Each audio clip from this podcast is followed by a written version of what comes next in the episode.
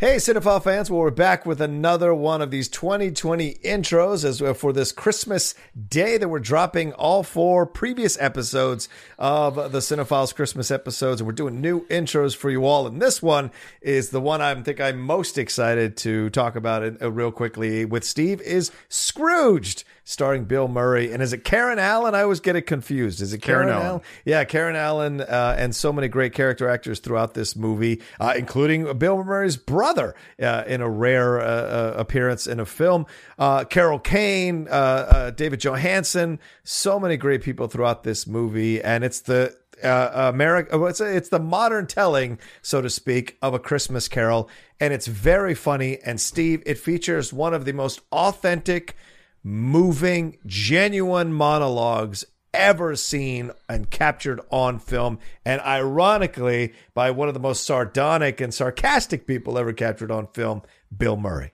I, I, I think that monologue it's so fun. I remember when we did it and Yeah. the movie is really funny. You got great uh comedy chops all around. You've got some scenes that are just really well constructed. There's great jokes and and you have this character and this is the interesting thing about Christmas Carol stories is I think you know, because all sorts of TV shows and Simpsons and mo- there's all sorts of versions of the Christmas Carol out there. Yeah. I think this might be closest to creating a real Ebenezer Scrooge because Bill Murray is terrible. Yeah. Mm-hmm. He is a horrible, horrible person. And the fact that he redeems himself at the end with that speech, that speech blew me across the room. Hmm. Like what like the honesty and the pain and just it just feels so real what Bill Murray does at the end of that movie.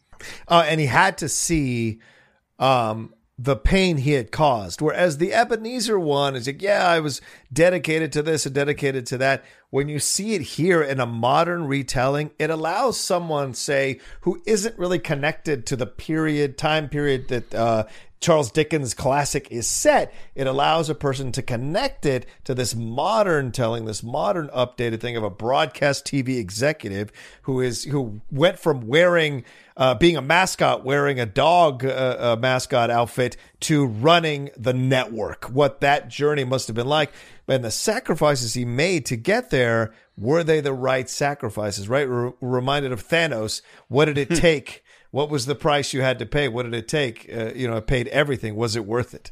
You know, and those those things, those are the questions you ask yourself all the time. And in this uh, film, you really get the uh, answer very powerfully from Bill Murray at the end about what of how important it is to uh, appreciate your fellow human and how important it is to appreciate the community of be, of mankind itself.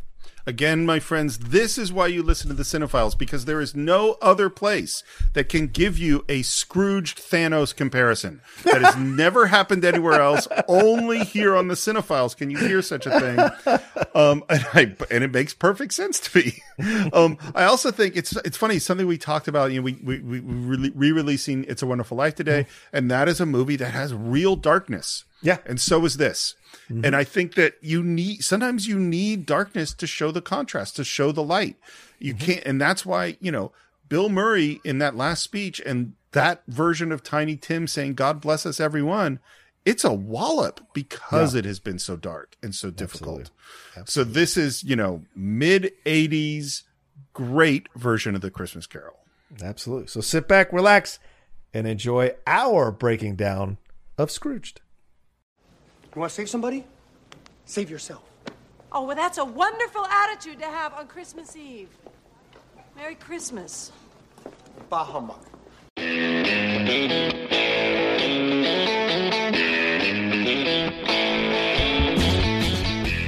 Hello, and welcome once again to the Cinephiles, where each week we enter the world of a great film. We explore its themes, the history, the filmmaking, and the influence it has on us today. My name is Steve Morris. I'm a filmmaker and directing instructor in Los Angeles, California. Merry Christmas, everybody. my, my name is John Roga. Uh, I am one half of the Cinephiles. Uh, I'm a voiceover artist, writer, producer, host over at Collider Video, also on the Top 10 show, and numerous shows over on the Collider Sports channel on YouTube and podcast there as well. Um, and I am so looking forward to this one. You know, Steve, we did what we do. It's a Wonderful Life last year. Two years ago, Two this years is our ago. third Christmas What special. did we do last year? Miracle on 34th Miracle Street. on 34th Street. Yeah. such a fun film uh, that I had seen for I think for the first time before we did it. So I'm so Steve asked me, he's like, what film do you want to do this year? We kicked around some ideas, and when Scrooge popped up, it just seemed like the right thing for both of us. And so uh, I'm incredibly excited to talk about this film. This is one of your favorites. Yeah, right? it really is, like bar none. And I don't know how much of a deep analytical philosophical explanation you're gonna have from Scrooge, but this is more like as a thank you to the fans and as a Merry Christmas to the fans of the Cinephiles as well. Well, what's funny to me is that we have, on the one hand, the classics of holiday films. Yes. It's a Wonderful Life and Miracle. And I believe we went the other way. like, this is a dark, Yeah. funny 80s kind of take on Christmas movie. Yeah, and this is our first version of the Christmas Carol story that we've ever done on the Cinephiles. Well, that's so the how thing. funny. Mm. That's the thing I wanted to talk about because it seems to have a very unique place in history. Yeah. uh, and so I will go back and t- tell you a little bit about the Christmas Carol. Um, uh, so it's written by Charles Dickens in 1843, and what's interesting is this was the time in the Victorian era where England was first kind of changing their way of doing Christmas. They were starting to adopt the Christmas tree and Christmas carols, and a lot of the Christmas traditions that we see today started in this era in England. And and it's really interesting that Christmas, because of I think that and because of the Christmas Carol has been locked into this. When you see carolers going around in costumes, they are going around dressed in Victorian England clothing. Like a lot of those imagery comes from this moment. Dickens was in deep financial trouble at this moment. Uh, he's uh, he had grown up uh, in with in lots of poverty. His father had gone into a debtor's prison, and he had been uh, put to a shoe blacking factory when he was twelve years old. So it was child labor, and this started his real love of social causes and of defending the poor, which you see in Great Expectations, you see in Oliver Twist, you see, and you certainly see in A Christmas Carol. And unfortunately, he was in some bad financial trouble because he had formed his own company and his last book that had come out had bombed and he needed some money fast. And so it was like, well, let's, there's this popularity of Christmas stuff. Let's do a Christmas story. He wrote it in six weeks. Wow. It came out in um, on December 19th of 1843 and it was sold out by Christmas Eve, December 24th. Wow. The whole run of the book sold out in 5 days. How does that work? Do you think there was a review?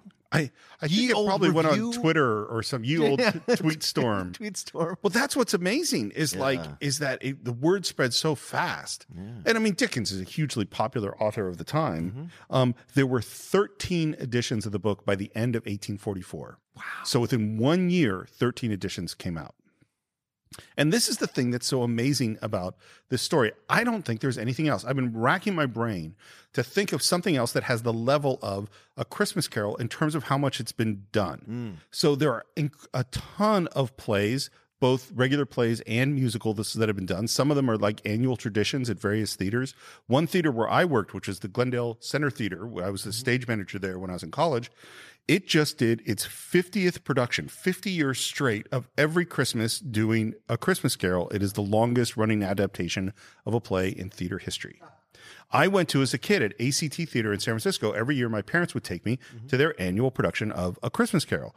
It's been in something like 20 movies, depending on how you count it. It's been in a ton of TV shows, too many to count. There's a Mr. Magoo Christmas Carol. There's a Bugs Bunny Christmas Carol. Yep. There's a Flintstone one, a Brer Rabbit one. I remember the Happy Days one. Oh yeah. There's Petticoat Junction. There's Bewitched. There's The Odd Couple, Sanford and Stun, WKRP in Cincinnati, Alice, Family Ties, and The Six Million Dollar Man. Of course. All have, which is funny because of Lee Majors, who shows up in this movie. Right. They all have, and I'm just trying to think, it was like, where is another story? I mean, there's things like Romeo and Juliet that have been adapted. There's the the uh, birth of Christ and the crucifixion has certainly been told many, many ways. But I can't think of anything where it's just you take this idea of the person who's a bad person on some level having this visitation by multiple ghosts and past, present, and future, and that changes their lives. And it's been done. And of course, we have Muppet Christmas and all sorts. Of, I mean, there's tons and tons of Christmas carols. I can't think of anything else like it. No, I think it's a great point, Steve, because it, there isn't anything like it. I mean, you could look, you could look at "It's a Wonderful Life" as maybe maybe the first or second greatest Christmas movie ever made. my favorite by bar none. Right, but we don't have multiple renditions of it in Been remade once or twice. Right, but we That's don't exactly, and we don't see multiple renditions like in like TV shows or in certain uh, other media. We don't see that. This is the one story that people love to tell over and again. I think it's because it's rich with characters. It's an interesting story. Who hasn't known someone like a Scrooge in their life, and then all everything that's and then the journey he goes on. It tells all of us that no matter how evil or bad or terrible our life has been or how we've treated people, there's still a chance for us to turn it around and be better persons and be better people in the world. And it reminds us that charity and uh, the business of man or women both should be the business of everybody. You know, this is very interesting, and I think that's very why. simple, strong moral core, Yep. and a structure that obviously can be applied to everyone from the Fonz to Bugs Bunny Mm-hmm. to uh, Kermit the Frog and whoever. Um, George C. Scott, yeah. George C. Scott. That's a great one, by the way. Mm-hmm. Yes. Um, so, do you remember how you first came to Scrooged? Scrooge. Yeah, I went and saw it in the theaters because I was at that age where I could go see these movies in the theaters, and the trailer was hilarious. And being a big Bill Murray fan, coming out of Caddyshack and SNL and uh, a couple other things before his Stripes, I was super excited to see Scrooge. And uh, it was at that time. It was like 88, 89. What is it? 88. 88. Yeah, it's at that time where I'm, I'm 18 years old, so I'm, I'm going to the movie to see you know see movies on my own, to see with friends or whatever. So I do remember going to see it in the theater, and it just like just made me laugh. And very sweet story between him and uh, is it Nancy Allen or Karen, Karen Allen. Karen Allen. That that story between them is so sweet that uh, that's the thing that brings me back to the movie over and over and over again.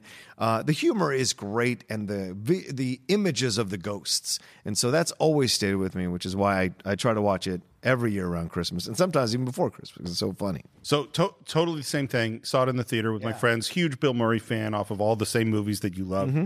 And then I, wa- you know, this was on VHS and we watched it Oh, yeah. all the time. Yeah. I don't think I'd watched it in 10 years probably at this Wow. point. Yeah. Okay. Well, you know, I just don't watch movies as much as you. Yeah, yeah. So there's a, and there's and particularly it's the era of 19 mid high school like 84 Mm, right. until like film school 94 where i watched tons of movies over and over and over again and since then i still watch a lot of movies but i don't have that same i will put that movie i've watched 20 times in again Mm-hmm. and again and again i don't do that so much um, but I, I really really liked it um, a little bit of pre-production it's written by uh, mitch glazer and michael o'donohue michael o'donohue Oh. SNL. is like the we I don't know if you know much about him, but take a look. He is the strange, bizarre, angry, mean, crazy genius of Saturday Night Live. Yeah. It sounds like he was a difficult, complicated, sexist, opinionated, stubborn, sick sense of humor, brilliant guy. Yeah, yeah. Um, and they wrote it, and they wanted uh, Bill Murray to do it right away. It was written for him, and they gave it to him two years before they started, and he didn't want to do it. And this is something I really didn't know. I Mm-hmm. can't believe I didn't know it. Is that he kind of quit acting? Yeah. After Ghostbusters and Razor's Edge, he was like uh, he couldn't handle the failure he felt of Razor's Edge Yep. and the success of Ghostbusters, and he's like, "This is not for me." And it took him a long time to bring him back Mm. to acting. Um, and finally they they they decide to do it. It's a 32 million dollar budget of which 6 million is Bill Murray, wow. which is a huge amount of money back at that time. Especially for a guy who hasn't acted that much. Um, the producer of the film is Art Linson, and he has a great list of movies, including Untouchables, Fast Times at Ridgemont High, F- Fight Club, and a movie we just talked about, Heat. What? He's the producer of Heat. Wow. Also produces Scrooged. Wow. Um, and Murray wasn't happy with the script. And so he worked quite a bit with the script and before he ag- agreed to join the movie. And and the biggest thing it sounds like was really working on the relationship with Claire, the Karen Allen Mm-hmm. character. He really needed that to be working because otherwise, and I agree with this point, it is just a movie about a really, really horrible person. Yes. Without the Karen Allen story, it would not, I don't think it succeeds. That's why it brings me back every time. Here's another. So this movie is directed by Richard Donner. Can you believe this is our third Richard Donner film? Wow. Because we did Superman and Lethal Weapon. Mm-hmm. So it's weird. Like we've done three um, um, John Carpenter films Mm-hmm. and three Richard Donner films. And that's sort of up in our big leagues of, you know, Kubrick and Spielberg. Mm-hmm. And, you know, we've only done one Kurosawa film. We've only, we've only done two Orson Welles films. And yet we are now doing our third Richard Donner It's film. insane. Who are we? Well, Well, but What about our Hitchcock films, Steve? We have done zero Hitchcock so films. This is, I believe, that January will officially be the month of Hitchcock. like the month of Wells last year. Yep, Or that was- earlier this year. Yeah, it was it was it was January of this year, and maybe this should be the cinephiles tradition that every January we pick another director that hasn't gotten the attention they deserve, and really do a whole month devoted to. Them. I love it. So I think it's going to be the month of Hitchcock. We we are not announcing yet what those Mm-hmm. films are going to be or exactly what's happening in the month of Hitchcock, but it's coming. Ba-dum, ba-dum, ba-da-da-da, da-dum, da-dum, da-dum, yeah. Apparently, Donner and Murray had trouble on the set. No, not Bill Murray. He said, I've, I've never heard nothing but glowing recommendations about him. It as an actor. seems like it was a little tough. Jesus, he's such a prick sometimes. like you hear these stories Yeah. about him, and he's such a prick on set. Um, Yeah. and uh, and and and Bill Murray had a tough time, and one of the reasons he had a tough time on the set was that he had mostly been in ensembles. Is that Ghostbusters is an ensemble, Right. You know, Saturday Night Live is obviously an ensemble. Even doing Stripes, he is still it's still more of an ensemble, and now is, yeah. he is the lead, and he thought it was lonely. And also, he liked to improvise. He didn't like to stick with the script. So it was a little, little tough. Donner, what he said about him was, you don't direct Murray, you pull him back. Mm-hmm. And I thought that was a very smart sort of way to approach it. Great way. Would you like to get into Scrooge? Let's do it. we start on the North Pole. it's beautiful, idyllic. Elves working in Santa's workshop. Yep. There's slides, there's present, there's a chubby, jolly Santa, and something looks like maybe a shooting star coming down, and it looks no, that's not a shooting star. Incoming!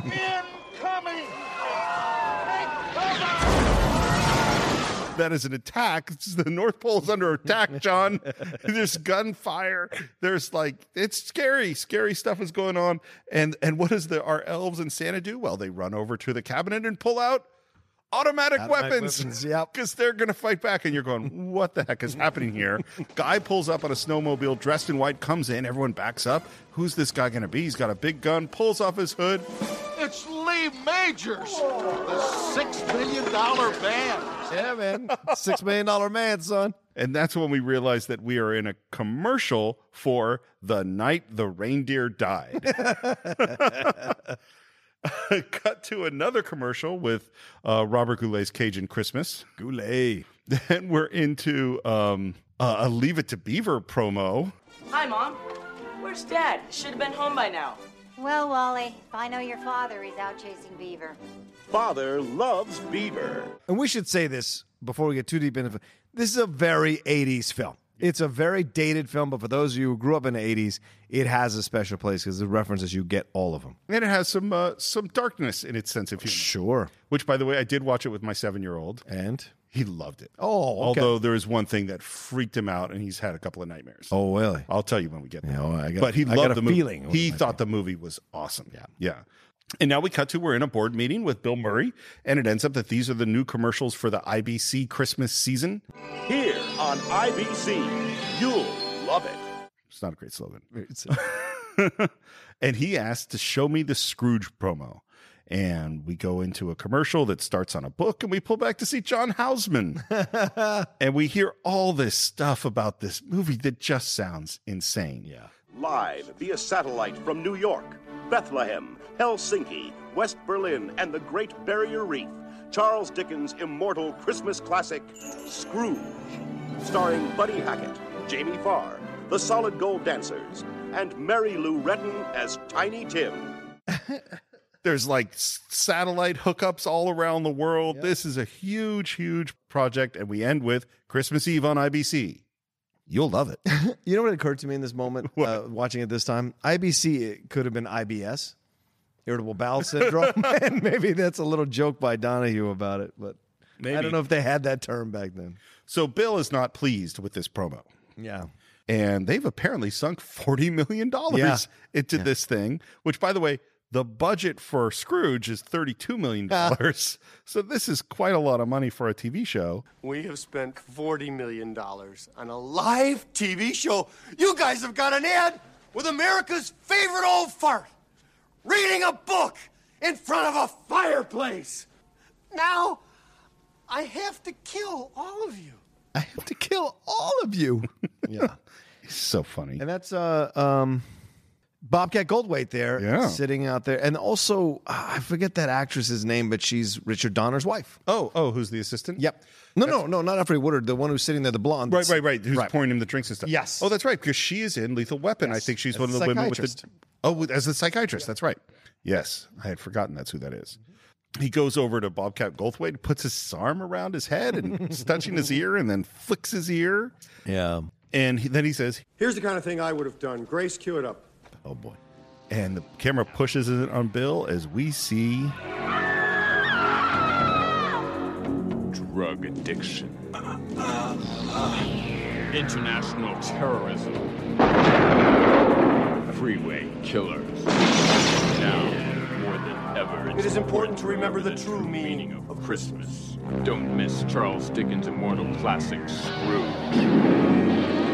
Your life might just depend on it. And he's mouthing the He's words. mouthing the word. Yeah. man. And here's the thing: Is this ridiculous? Sure. Yes. Literally, can you turn on nightly news and it says tonight at eleven, your child's school lunch might kill him. Yeah. Tune in. Your life might depend on it. I mean, like literally, we have stuff like this all the time. It's true. It's you know, very true. And so, is it extreme to put it with and ridiculous to put it with Charles Dickens' Christmas Carol? Yes. Is our networks trying to scare the crap out of us in order to get us to watch stuff? Yes. Yeah. Good point. It's after the meeting. And it's a fantastic satire, this film as Yeah. well. After the meeting, uh, Louder Milk, which is the Bobcat Mm-hmm. Goldthwait uh, character, comes up to talk to Bill, and he kind of has a problem with that Scrooge Mm-hmm. promo. Well, you can't show that commercial. If you run that, you're gonna you're gonna frighten people. Think I'm way off base here? Yes, you're well, you're a tad off base, sir. Um, that thing looked like the, the Manson family Christmas special. Yeah. Manson family. A- And there's this great moment where he says, If I can change it, I'll let you know in five minutes. Well, thank you, sir. Thank you. and Louder Milk thinks he's being serious. Yeah. Like he's actually going to change this, when in fact, he's just drawing him in to Fire him. to fire him. So he turns to Alfred Woodard, his assistant, who's basically the Bob Cratchit character in this Yes. story, Yeah. and says, Call security, have them change his locks, clean out his desk, and toss him out of the building. Oh, he's fired? But it's Christmas. Thank you. Call accounting, stop his bonus. Oof. and then they even have a code for it. Yep. Code nine. Code nine. Yeah. Which she begrudgingly does, you know, but she needs the job, she which we find out later because she has kids and a kid with an affliction. Yeah, and she—I mean, she's working for a truly horrible person because Yes. the next thing he does spots her kid's drawing on the wall, It gets mad because it has 11 fingers on Mrs. Santa Claus or Mrs. Claus instead of 10. tosses that away. Loudermilk is crying down on the on the on the plaza below the building, and out come the security guards. And who is watching Loudermilk through a big telescope? But Frank, Frank. Bill Murray, because this is kind of fun. He likes watching this stuff. He pours himself a nice drink, tab and vodka. That's a funny drink. And we're getting into a conversation about what do we give people on our Christmas list? The two choices are towel No towel. Yeah. or a VHS. Most of these people are going to get a towel. Yeah. And including the question is how about his brother? Only brother. His only brother. Yeah. Towel. But you see Bill Murray, you see in Bill Murray's acting this hesitation, this uncomfortableness about it. Yeah. And then he gets frustrated and takes the book back from Grace. I'll just do it. Give me the book. I'll just do it. Towel, Mr. towel, Cross's office. towel, the agent. Uh, thank you. Most of these are towel. He's such an anger at everybody, such an anger of, the- of everything. One of the things I was thinking about, and and, and this is this one scene where I think this does kind of come up. Hmm. So Ebenezer Scrooge is cheap, Yes. both with himself and with everybody else. Mm-hmm. He is uh, penurious, uh, I believe is the big a big word to use. Um, and Bill Murray is cheap. Frank uh, Mm-hmm. Cross is cheap, but I don't know if I feel like that's his motivation. Like he's trying to hold on to money. There's almost a more of a meanness. Mm. Yes. No, there's no, yeah, it's not about holding on to money. It's a meanness, it's Yeah. a power play. And when you start to go through the movie, you start to see where he came from. Yeah. And so you start to understand, not accept or think it's okay, but you start but to you- understand yeah. where his meanness comes from. Yeah. Because to get to where he got to, he had to adopt this personality and shed himself of any attachments in order to. That's hit what he this believes wall. that he had to do. Right. Th- Exactly. That's what he believes he had to do. Whether Right or wrong. That's what he believes. So he thinks he's just following the path that he's supposed to follow because he's the youngest executive in TV history. Yep. And uh, speaking of which, his boss is coming down, so he's got to chug down his drink. Um, and in walks Robert Mitchum. Robert Mitchum. and this was that period where he was doing he was doing films and it was near the tail end. Yeah, we're- but we're at you- the end. Him and Cape Fear he, he Cape Fear as well. He has a small part there Right. Um, as well. So yeah. this is great. And one of the greatest voices ever on film. Yeah.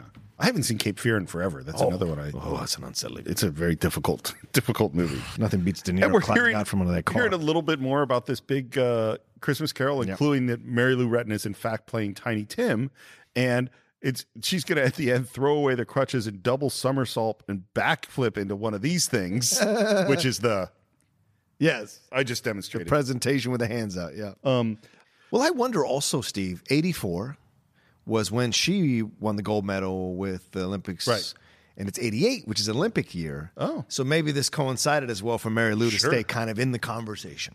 it is a ridiculous, Yeah. a ridiculous, ridiculous thing. I had the biggest crush on her growing up. Sure. I thought she was cute as hell. She's cute, yeah, absolutely. And what's what's uh, his boss concerned about is cats. Yeah. I have here a study from Hampstead University which shows us that cats and dogs are beginning to watch television. Now, if these scientists are right, you should start programming right now. Within 20 years, they could become steady viewers.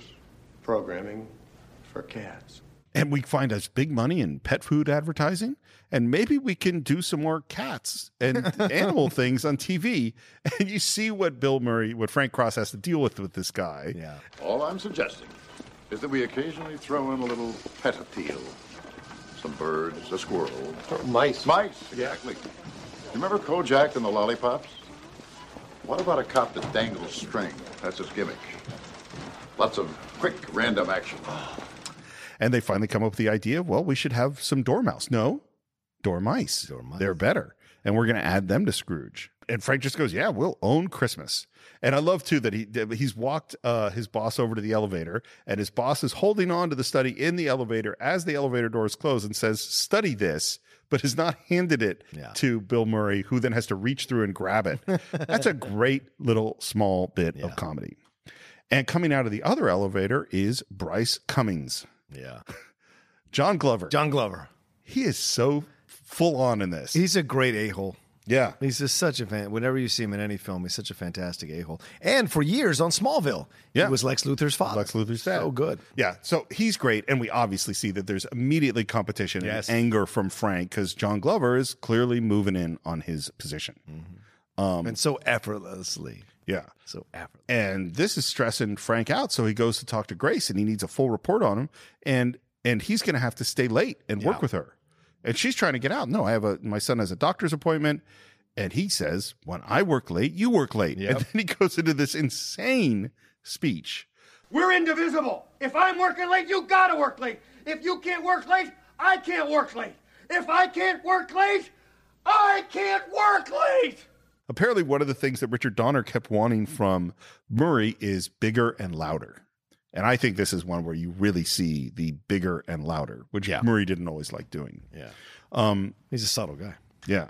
And the other thing that's going on is his brother is waiting for him in the office. And this, I think, is James Murray, his actual brother. Um, and he's like, Why were you so rough on her? And he gets to this thing of, you know what they say about treating people badly on the way up? And Murray's response is, Yeah, you got to get to treat them badly again on the way down. Outside, he's walking down the street and there's a, uh, street musicians there, which is Paul Schaefer and Miles Davis. Miles, I'm- I just so insane. Yeah. But he's not a fan of the street musicians. Right. Um, and his brother's like, you know, you don't like Christmas much. And he goes, no, I love Christmas. Like it. I love it. It's cold, and people stay home and watch television. Ad revenues go up 30%. All these idiots are gonna be home watching a boob tube for me tonight. I am the biggest fan that Christmas ever had. But then his next moment is You can have your concerned and wonderful dinner with all your cool friends and the, the real popcorn on the tree and cranberries and everything. Send Christmas cards to each other on recycled paper. It's a crock, James. It's for kids. You know, I like seeing you. I like being with you. I want you to have a happy new year. But he's not coming to Christmas dinner. Yeah. No way. I don't trust someone that doesn't like Christmas. I just don't.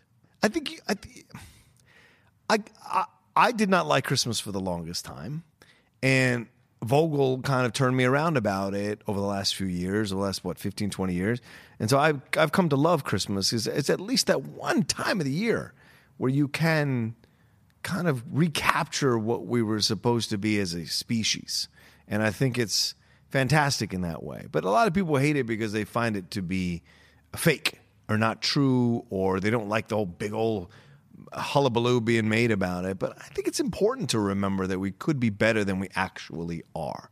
And the celebration of that is what I always cherish about Christmas the, poss- the possibilities of better and the hope for more. So I, as a Jewish kid who grew up celebrating Christmas, which is a weird subspecies, of which Vogel's one too. Yes, he's another Jewish kid who cel- grew up celebrating Christmas.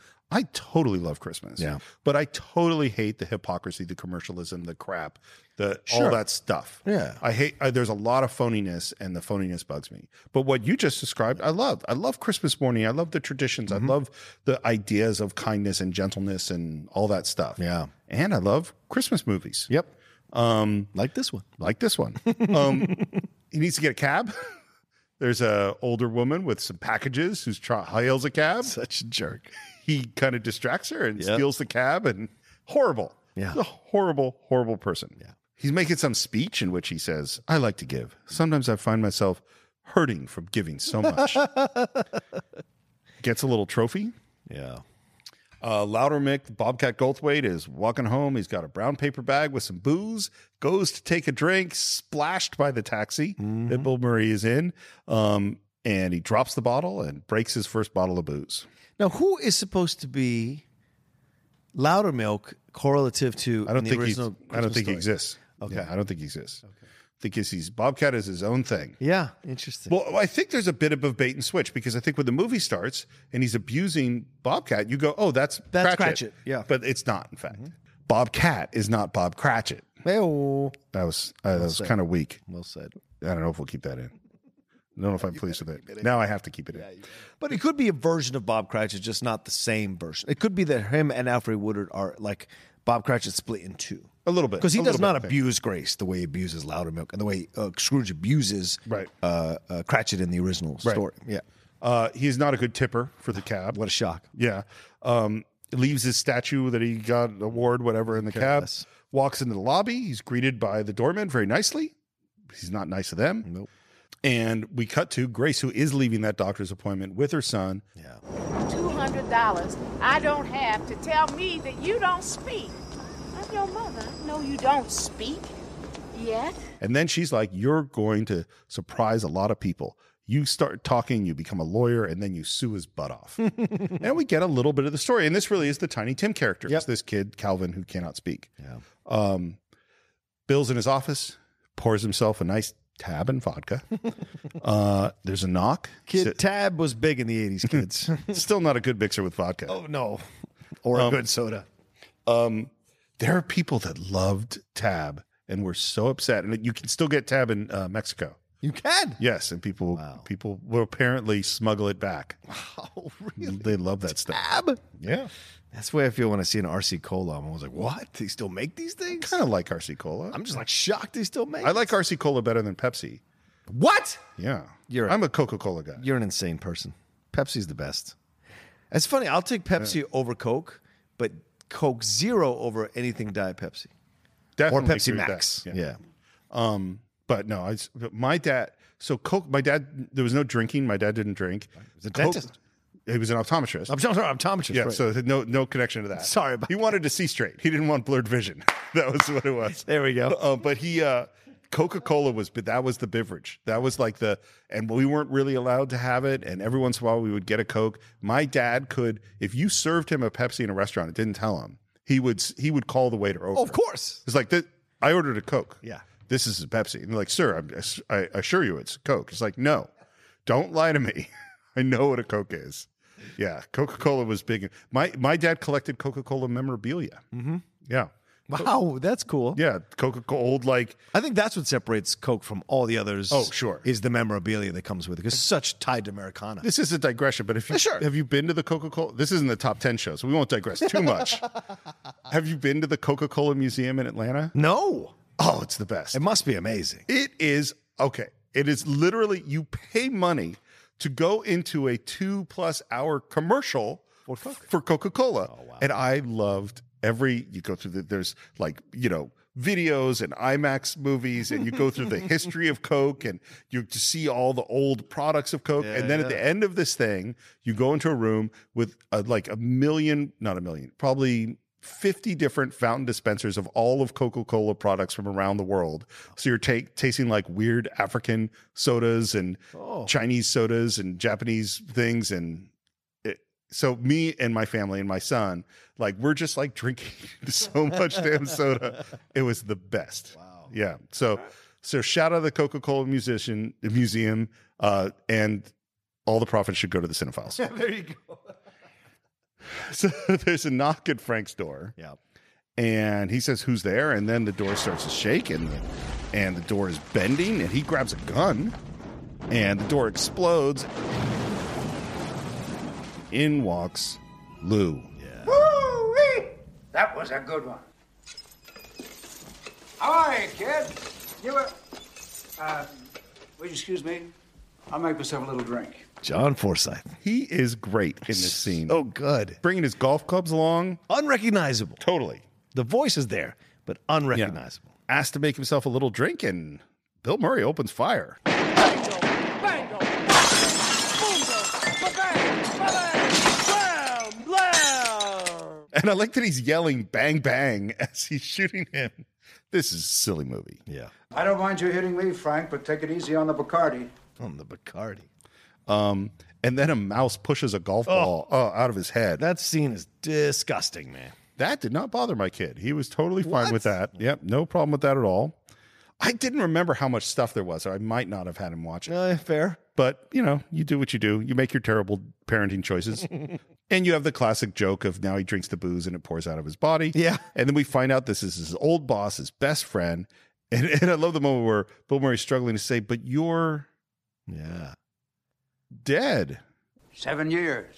Has it been that long? Geez, I, I mean, to look at you, I wouldn't have guessed more than three tops. and he's here to change his future. Now, I don't think we have to inform anybody of what the plot Yeah. of, of Carol. Mm-hmm. Christmas Carol is. This is Jacob Marley, who's coming, who's his old business person who's coming to stop him from sharing his fate. Yeah.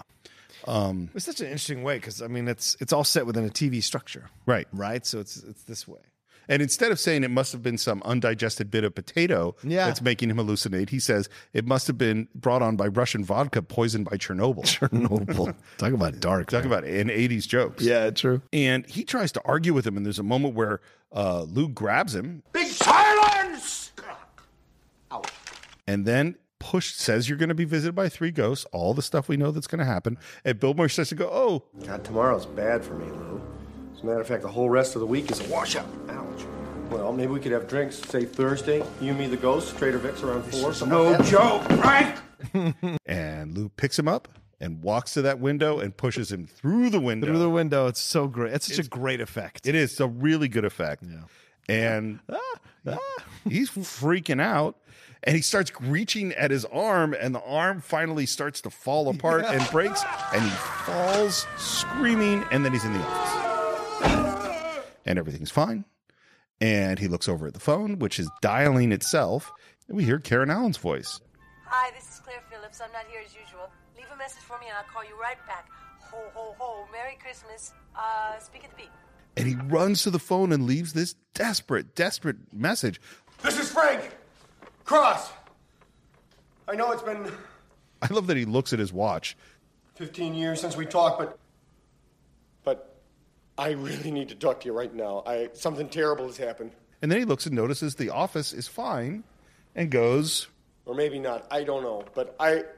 Whatever, I have to talk to you no matter what. It's urgent. Call me at any hour. My number is 674 9565. 674 And then he drinks the what's left of his vodka, and what comes out of his mouth? Golf ball. So it really happened. So, well, here's it's a funny thing. We were watching uh, this movie with our friend Wendy, and at one point, then she, as we are talking about the movie after, she said, because my son is asking questions, and Wendy said, "Oh, well, because he had this was all a dream," and I went, "Was it?" Like there actually is a possible debate of did Scrooge hallucinate and dream the ghosts of Jacob Marley, or was he actually visited by? Oh, you mean in the spirits? story? In the It was a story, story. Absolutely. Yeah. Could be a very powerful dream that changes his life. Sure. We've all had those dreams where we wake up and we're like, it, that was too real. Yeah. Yeah. Um, I think this all happened. Sure. That's my feeling. Sure. The atheist that believes in ghosts. Okay. In the movie. I mean, In the story of the movie, Go ahead. there was no Ebenezer Scrooge. Cut it out. He's you. fictional. No way. He's in the Bible. I love, by the way, with the golf ball that he drops it and it keeps bouncing. Not quite physically realistic, but still funny. But uh, you know, it, once again, and and before we move too pow- far past the John Forsyth character, it's so great what he says to him. You know, like you in the book, I should have been about the business of my fellow man, right? Not about building the money up and doing whatever and what. And he starts to tell Frank, "You need to do this." And Frank's being such a dick. Whereas the original Ebenezer Scrooge is always just like, "Oh, "I don't know, I don't want any part of this. I don't." Right. The, Frank is a jerk. I, it's hard to say that wh- who's like a worse person, Frank uh, Cross or Ebenezer Scrooge. Yeah.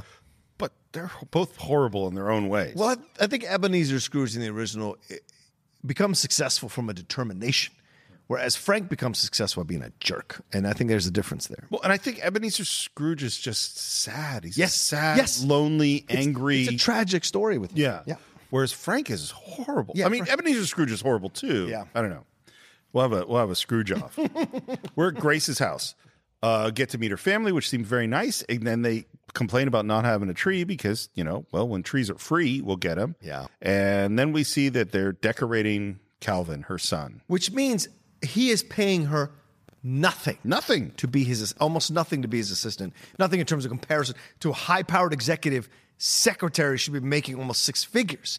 She was he was paying her piddly. Well, and this is where it's also, and again, it's the movie is the movie, but it's Yeah. like, couldn't you done? You've been here five years. You couldn't find a better job, Yeah. Oh, than this guy. well, fair enough. But it's it, is- the movie is the movie, and there's just this great shot of the sun who's covered with the decorations and just looking sad. Yeah. Um. Yeah. It's just, and you're like, oh, okay, this is their lives. Um.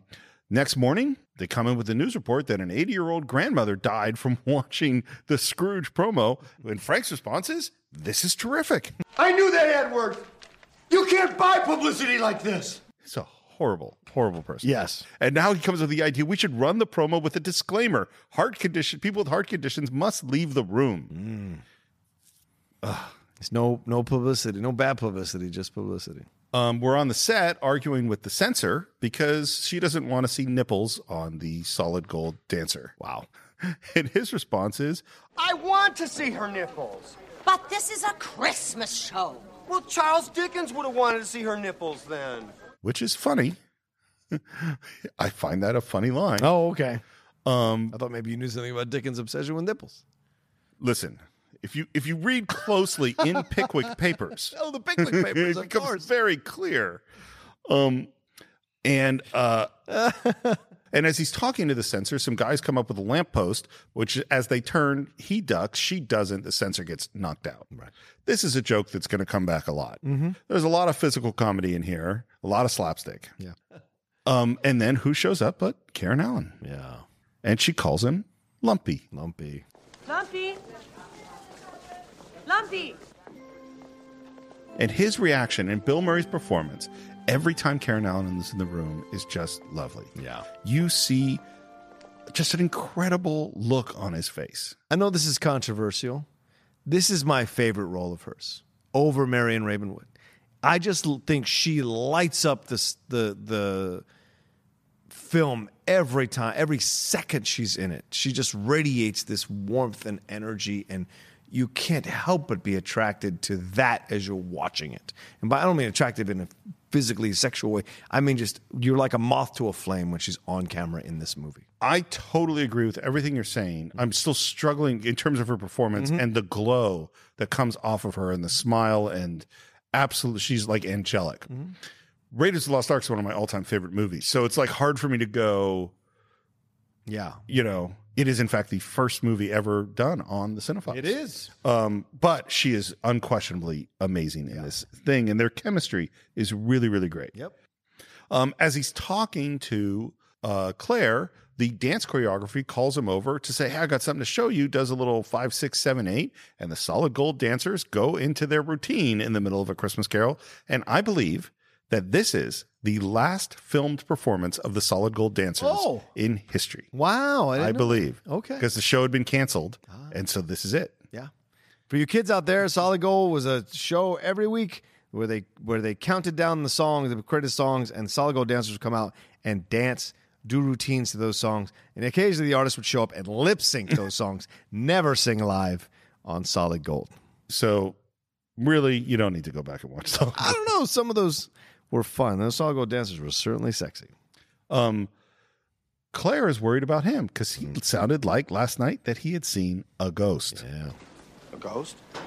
And he's trying to play it off. He just ran across her number and she's like, No, I know your scared voice. I know you, Lumpy. I know that voice. That was the frightened Lumpy I heard. And now they're interrupted by the mouse that is going to be the door mouse, but now we got to get antlers on him. Got staple antlers on him. and he, and he can't get the antlers on. And he, yeah, exactly. He just stapled the antlers. Claire doesn't like the stapling the antlers idea. I love that shit. And I love that. Just she- staple the antlers on him. Yeah. and and I love the moment where she goes like, if you staple this mouse, I'll call the Humane Society. And he says, Same old Claire. Still trying to save the world. You still trying to run it? And y- that's just a such a beautiful window into their relationship. And you know, who knows you better than the person who actually legitimately loved you? Totally. She knows, and he or he knows all your sounds and all your comment, and knows exactly how to hit you. and right as they have this moment of connection, he is looking just past her and starts yelling. Get out of here! You called me. Who are you, anyway? You little worm. Who are you? How'd you get in here? Well, maybe you'll answer some questions downtown, huh, my friend? And who is he grabbing? Calvin. Yep, Calvin. The little kid. This is horrible. Yeah. Grace runs up. What the hell is going on? This is my little boy. And his response is, All right, you beat him. Yeah, I know. It's certainly a product of the '80s, like I said. Um, um, and she just thought it would be fun to have him see a live TV show. to which Frank's response is, "Anyone having fun here?" Why are you so angry? Why haven't you ever learned how to button a coat? And again, that connection just snaps back in every time they're looking at each other. And he apologized for calling her because he might have woken up her husband or Yeah. kids. no, she's never got married. He's never gotten married.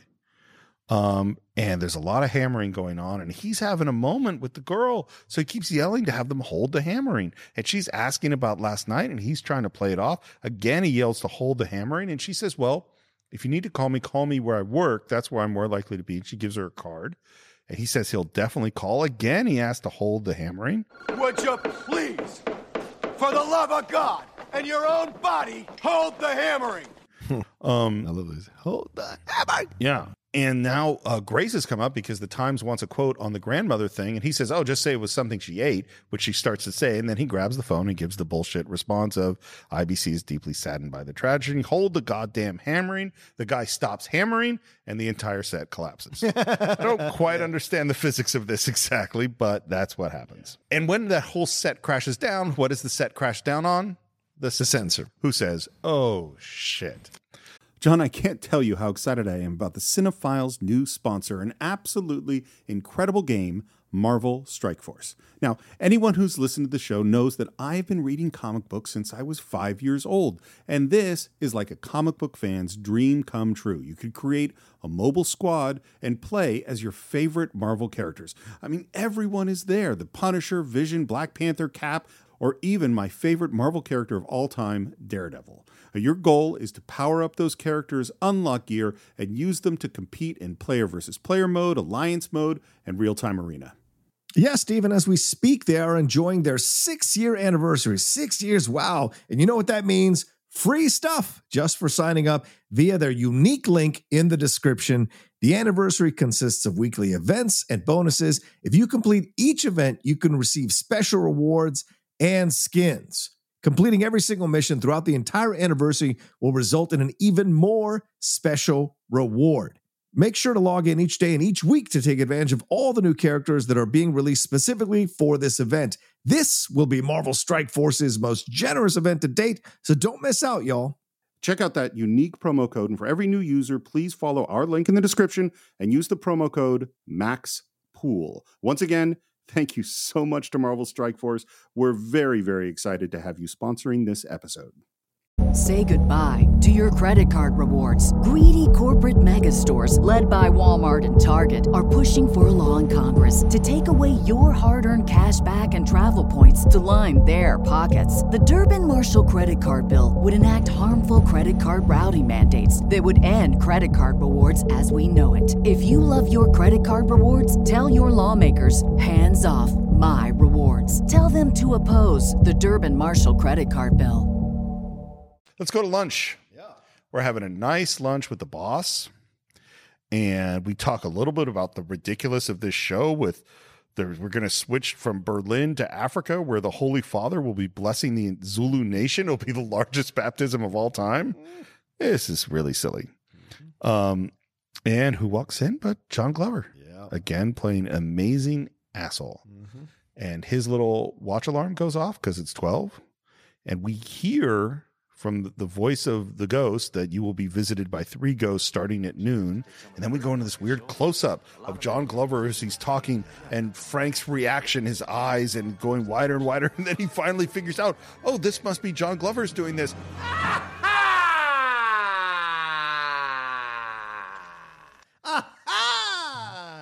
There's just an awkward silence, and Glover keeps going. And, and and Bill Murray's performance through this whole scene is just fantastic. Um, the waiter comes up to deliver their highballs and gives it a drink, and there's an eyeball in the drink. now he's freaking out by the drink. By the way, the waiter does a great job in this scene. It's very, very funny.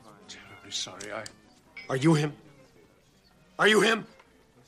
Are you he? yes. Um, and he goes, take it away. And the waiter's like going, oh, yes, I'm so sorry. I will take away. And of course, as they take away, no eyeball. Yeah. Uh, and there's a guy lighting a baked Alaska. Have you ever had baked Alaska? No, I'm not a big fish guy. baked Alaska is ice cream. Oh, Jesus Christ. I don't know. It's ice cream on fire. I always thought it was uh like salmon or Yeah, something? I thought it was salmon. No, baked Alaska is ice cream that has been lit on fire. Really? Yeah. Why do they call it baked Alaska? Because it's on fire. Oh, and because it's, I don't know, I think it was traditionally served on like cruise ships going to Alaska. Okay. That's a little bit full of shit. Oh, Okay. Maybe it's because that's where I first had it, was on a cruise ship going to Alaska. Um, Fair enough. I'm not knowledgeable about food, man. I don't do podcasts about you're food. you're going to get there though. I would, yeah, right. My girl's gonna teach me. That's for sure. It would- by the way, of the flaming desserts, baked Alaska would not be my highest recommendation. Fair enough. Bananas Foster, I would say, would be my highest flaming dessert recommendation. Okay. that is delicious. Okay. I can I can make you that too. Yeah? sometime sure. All right. Get some alcohol, some brown sugar, bananas, light it on fire, some tab, of course tab. That's more as a chaser. Of course, I'm down with that. Um, and what he sees is the dude making the baked Alaska is slowly lighting on fire. Yeah. And he is freaking out, and no one knows why he's freaking out. And finally, he says, I'm going to go have some air, throw some water on the guy. And then his line is, and this line I find problematic at this point, but he says, I'm sorry, I thought you were Richard Pryor. Hmm. Yeah.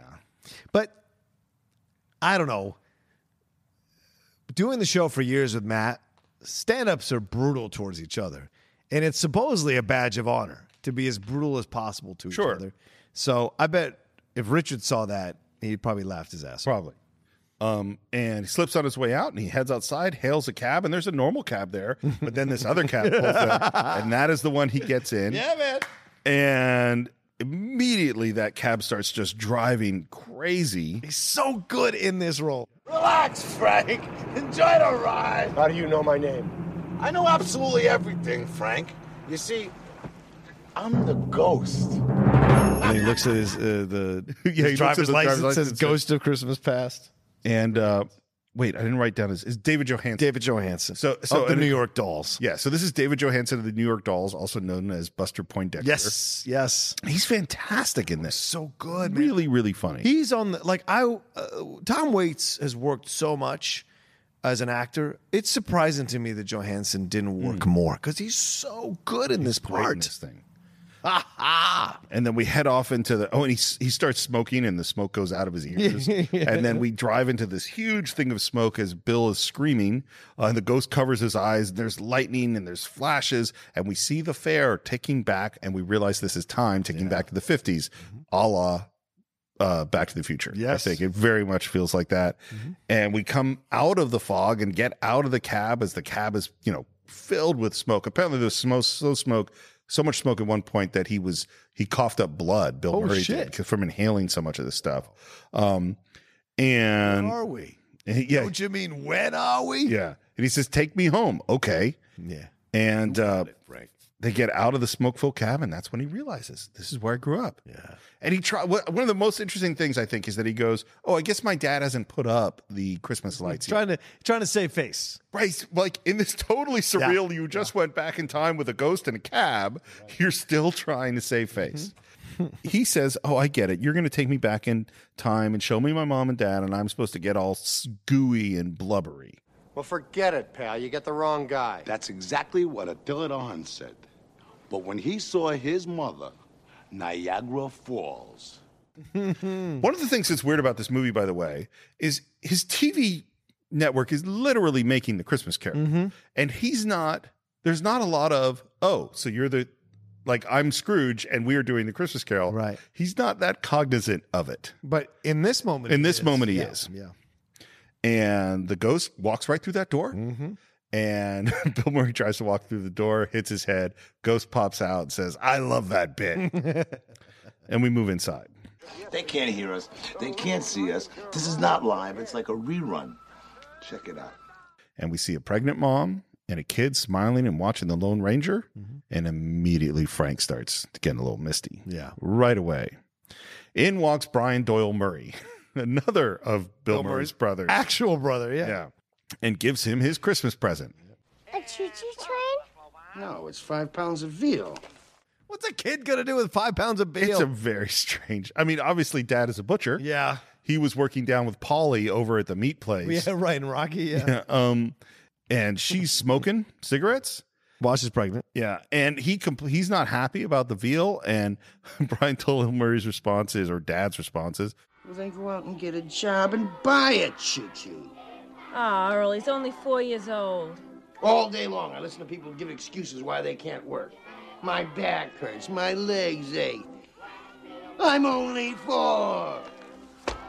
Soon he learns that life isn't given to you on a silver platter, the better. Hmm. because he wants his kid to get a job. Yeah, and Mom says, I'm going up. Baby, don't watch too much TV. It's bad for your eyes. Hey, Mommy. Merry Christmas, Frankie Angel. Merry Christmas to you, Mama. and she walks out. Is she leaving Dad at this moment? Oh, good question. I don't think so because There's a line later in the movie about your mom leaving you. Oh. And I go Maybe. like, would she just walk out on Christmas Eve? Maybe. after the veal incident. I don't I don't think she I don't think this is the moment she walked out, but you could certainly make a case because remember he maintains a relationship with his brother that's very strong. So, you know, Well, and I get the sense that he- on s- you know, his brother is in the is in the belly right now. Well, and I get the sense that he, he was there for his brother Yep. as a protected him on Yep. some level because his brother is like, I'm never not standing by Right. Frank. Right. Um, and Frank now Niagara Falls. Niagara Falls, Frank. Niagara Falls. Outside, Frank's pulling himself together, and really, he says, "I was just touched by the gift because in you know, 1988 dollars, five pounds of milk fed veal." That's a fifty pa- that's fifty dollars. That's a big gift.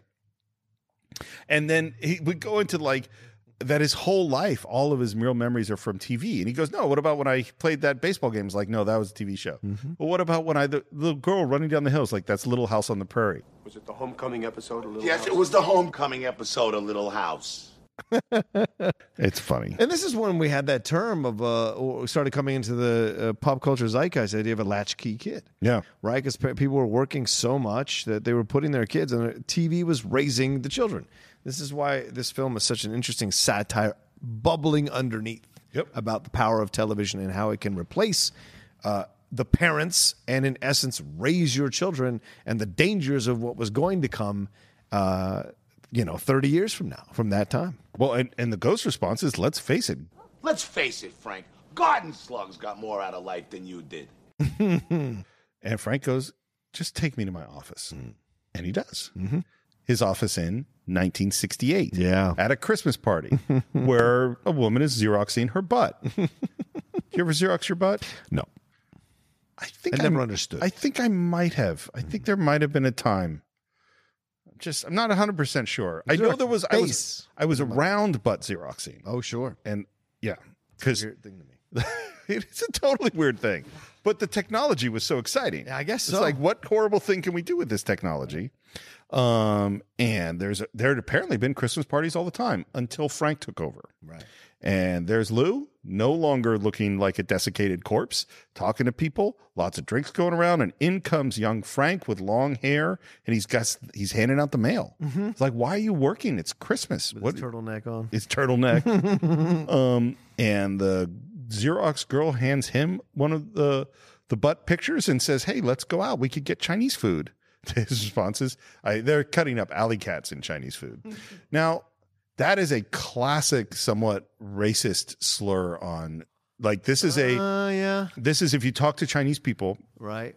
this particular food re- related thing is considered to be quite demeaning and racist. I would understand that. Well, and it's interesting too because if you go back a few generations earlier, they, they would talk the same way about Italian food. Ah. You know, because we have always messed with whatever un- disliked group of immigrants were seemed to be other. Sure. So anyway, Interesting. but I digress. um, and he walks out, and I love old Frank yelling at himself for not going with that girl. Right. And of course, the ghost knows it's like, no, no, that's not the girl. Mm-hmm. This is the girl. Yeah. And who does he run into? Claire. Yeah. Um, Once again, luminescent. yeah. And they bump into each other. They drop stuff. They go down to get the stuff. They bonk heads. Yeah. He goes down alone. He has a TV guide naturally because that's what he was going to go home to do was just watch, TV. Um, and there's this sort of connection that's obvious. And he says, "Hey, do you want to come to a Christmas party?" No. Young lady, do you shop here all the time? Because if you don't, I could walk on the other side of the street. Brum, bum, bum. And then finally, she asks, "Do you want to go get some Chinese, Chinese food?" and the la- and, and Frank watches all this from the taxi, smiling. Yeah. Until the Chinese food line, and then we have this Yeah. from a cat. All right. And now it's them in a relationship, and they're opening presents. Mm-hmm. And she's in a tub, or he wants to open the presents, and she's in the tub. He tries to keep the ghost from looking in, smoking a joint, by the way, in the tub. Yeah. Yeah. Well, it's, uh, you know, Um, it's the 70s. yeah. And uh, he wants to open the presents, and sh- he's given her a set of knives. Hmm. I've never liked a girl enough to give her 12 sharp knives. And she gives him the Kama Sutra. Yeah. Fortunately, my son did not ask what these jokes were about when we were watching Thank about God. the Kama Sutra, but it's a funny bit. Did that. Ooh. Did it. Yeah. Done this. Done this. Buddy of mine did this. now this is ridiculous. I don't believe this for a second. It says there's a place that you can touch a woman that'll make her bark like a is this? dog. And he's funny. I love this stuff. It's very much, I probably improv. Yeah. Oh, of course it is. And then the place on the woman that you could touch her and make her bark like a dog, to which she le- starts like barking like a dog.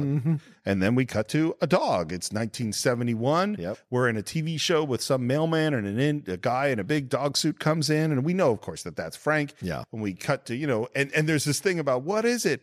It's a bone. The audience starts yelling. And then David Johansen stands up It's a bone, you lucky dog! cut to commercial and there's lou again who is making plans to make reservations with his attractive secretary and his wife make a reservation for three but your wife's in palm springs okay just me and you then Hmm. and then decides to invite frank and his girlfriend yep speaking of girlfriend in walks claire he's really excited you gotta go we're gonna go tonight out to dinner with the boss and she goes Oh, no, we can't tonight. We're going to uh, David and Kate's for dinner. We planned it for a month. What he pulls next is just horrible. Yep. Yeah, it is Christmas. It's a time to be a little bit less selfish, you know? Maybe if you could put my needs and the needs of the Frisbee show ahead of your own needs. I mean, I have been fighting for the integrity of this show. This is the opportunity of a lifetime. He manipulates her. He in tries. A terrible way. Yeah. Tries. Well, tries. Yeah. Oh, awful. And this is really the end of the relationship. Yeah. Because she's like, no, this is Christmas and this happens once a year and it's your brother and we're I'm not doing that. And he puts on that head and says, I'll try to come over later if I can. And he waves as a dog and he walks back into the show. And she says, Merry Christmas, Lumpy. Mm-hmm. Yeah. And of course, the old Frank is watching all this. Mm-hmm. And the ghost looks at him and says, Let me sum this up. You don't know who you are, you don't know what you want, and you don't know what the hell is going on. And he argues. He's like, no, I made a few mistakes. I got to live with that. But I know who I am. I know what's going on. And and of course he's standing there completely alone. And from the monitor, the ghost says, Frank, I'm over here. And he goes over and looks at the monitor and he's back. And the ghost is so long sucker, and he's back looking at the monitor, um, looking at the Scrooge movie. And at this point, he completely loses it. Yeah. I can see now no one could have been that simple and good and sweet and kind and decent, yet caring, wonderful. Not on this planet! No, baby! Not unless they had something to hide, some sort of trick up their sleeve. You wouldn't try to trick me, would you? But don't try to trick me today, because I'm back, Jack. He he just starts talking to himself. No one knows what the hell he's talking Yeah. about. Buddy Hackett is over there doing that scene, and he's like, "I hope you're happy with the decisions you made." I am happy. Buddy Hackett. Oh my god. This, so this is what's so so what's weird about this movie, and I can't decide if I think it's just hilarious or just think it doesn't make any sense. Uh-huh. Is that th- it makes no sense the choices they made in this Scrooge show that they've invested forty million dollars to. Okay. with Gutty, Buddy Hackett playing Ebenezer Scrooge. Mm-hmm. I mean, this is all. I mean, I guess there are terrible things that From people the spend lots of '80s, money- this makes sense though. Buddy works. I mean, uh, Jackie Mason is two years away from making a resurgence. Fair. Right. Um, so in, in the 80s here, this is, or one year away really with Caddyshack 2, but like you have uh, here with, uh, he's still, he's still showing up on Carson. He's still doing his thing, Buddy Sure. Hackett. So, and I think these guys cast Buddy Hackett because he's probably one of their stand up heroes or comedy and, heroes. And, they, and well, and this is so. One of the Jamie things Farr like, is the one I question. How far do you go for the joke? Yeah. is that is that does the joke take you out of the reality of what's making the big comedy work? Mhm. And Buddy Hackett is going really far, J- and Jamie Farr and Mary Lou Retton. Those are all going, and the Solid Gold Dancers, Right, right. are going. We're making the reality here a joke. Yeah. You know, not just the other the weird stuff that's going on. Right. Um, by the way, there are people that say, and we would never have a chance to see this, that Buddy Hackett was the funniest human in the world. Uh-huh. You know, if you went to those Vegas, you know, shows uh, in the club, that he was filthy and hilarious and uh, comedians that everyone would come to see Buddy Hackett. Yep. Everyone says he, he worked blue like nobody's business. Oh, yeah. Him and Red Fox were they considered to be the filthiest comics, yet incredibly funny. Yeah. Um, and he talks to himself moving out. We're outside. Uh, Loudermilk is just given some blood. Mm-hmm. Yep. And he passes out. Um, and Frank is talking to himself as he's walking down the street, trying to find the place where Claire works. Ends up uh, in in front of it. Uh, some bums come and steal Loudermilk's clothes. Mm-hmm. Frank turns and finally sees the sign, still yelling to himself. Walks in, and the people working at the shelter think come he's and crazy. they think he's crazy. They put Which, a- to be clear, Yeah. he is. He is, He kinda. has gone round the bend.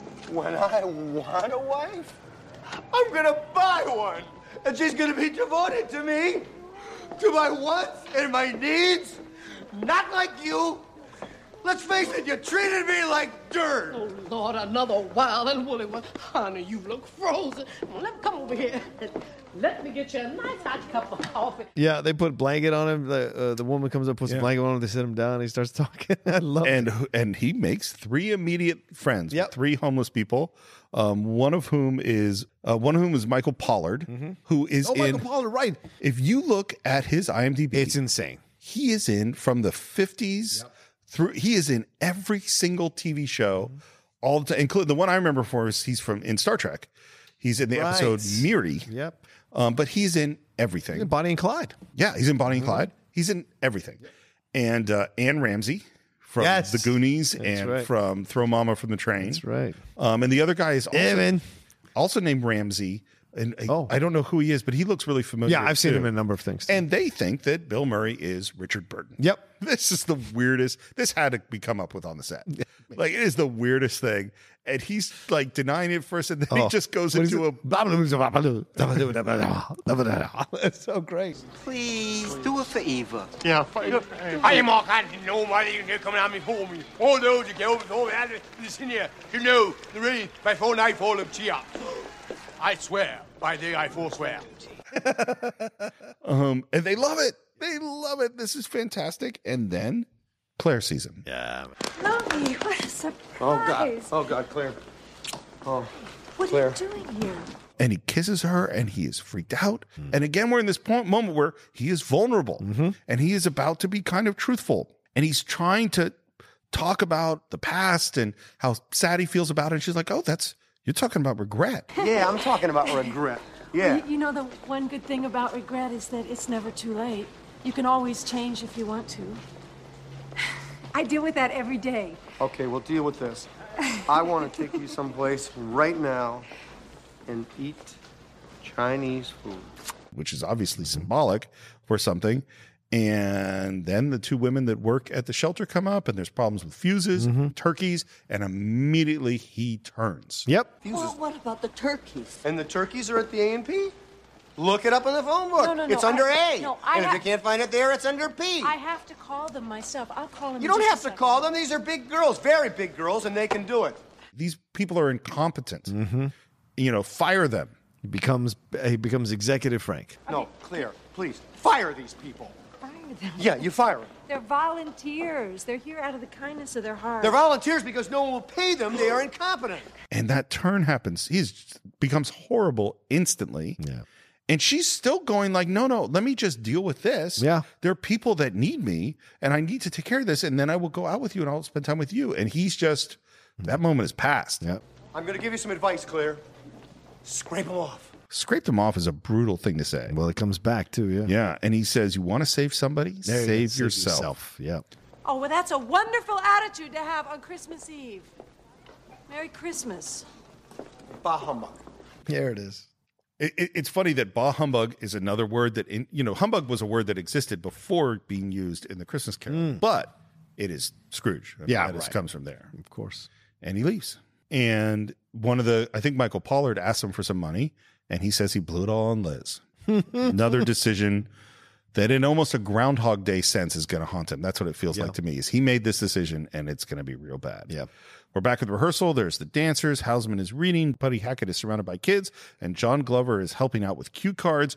And Frank glares at Glover. Listen, I call the meal breaks around here. Oh, Frank, I'm sorry. Look, if it means that much to you, I'll call everybody back and you can tell them it's time to go to dinner. Hey, everybody, hold on a minute. Frank's got something to say to you. and then he hands him the bullhorn. It's a great dick move. Yeah, total dick. Um, and suddenly he's all alone on the set, and light turns off, and more lights turn off, and more lights turn off, and it's dark. And Frank calls out, and we hear bells, and there is Carol Kane. Yeah, the great Carol Kane. Hi, Frank.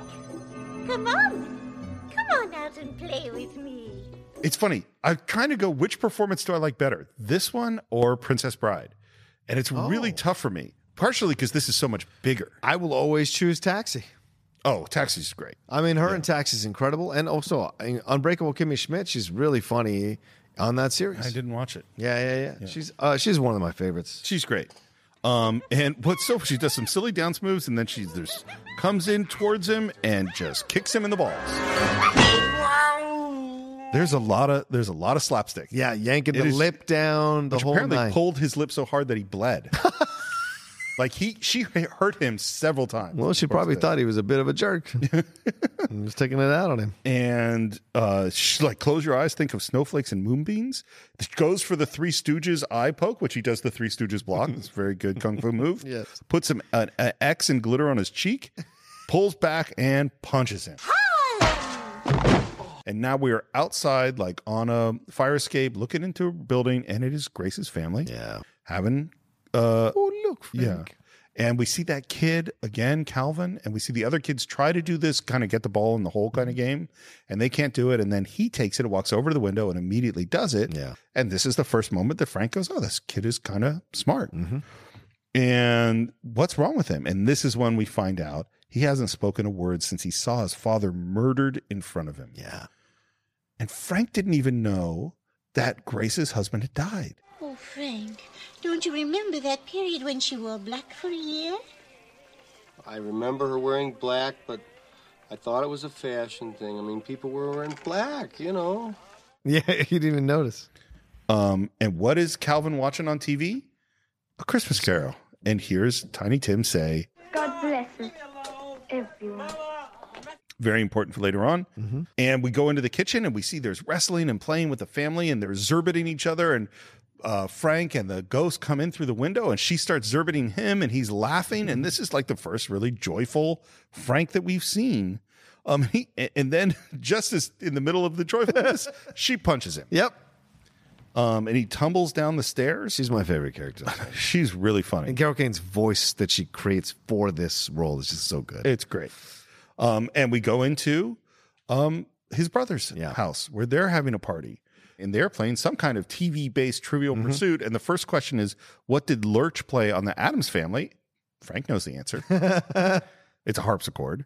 And then uh, they start talking about Frank and joking about him and the gift they got last year, which was a shower curtain. And we got the gift this year and it's a big box. So we already Yeah. kind of know that something is not what he said. Well, no, Frank gets upset because it's not. That's not what. Right.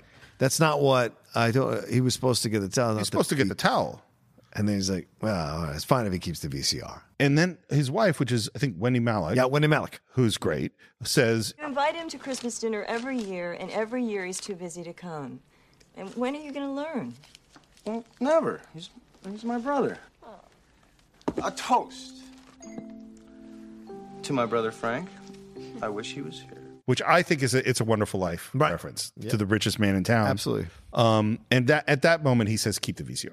Yeah. It's a write off anyway. Can't resist being a jerk. And the next question comes up: What is the name of the boat that Gilligan took took to the Gilligan's Island? I knew I knew the name. Oh. Minnow. minnow. And of course, the next thing that happens is that the ghost of Christmas present finds a toaster, hits him with the toaster, knocks him down, and he is in a sewer. Yeah. A frozen sewer. Ah, this is a sad moment. And he calls around, asks for help, Hey, down here! Hey, down here! calls for sanitation, Hey, Jersey, call streets and sanitation! calls for a cop. Oh, I'm having the weirdest day! Cop! Hey, cop!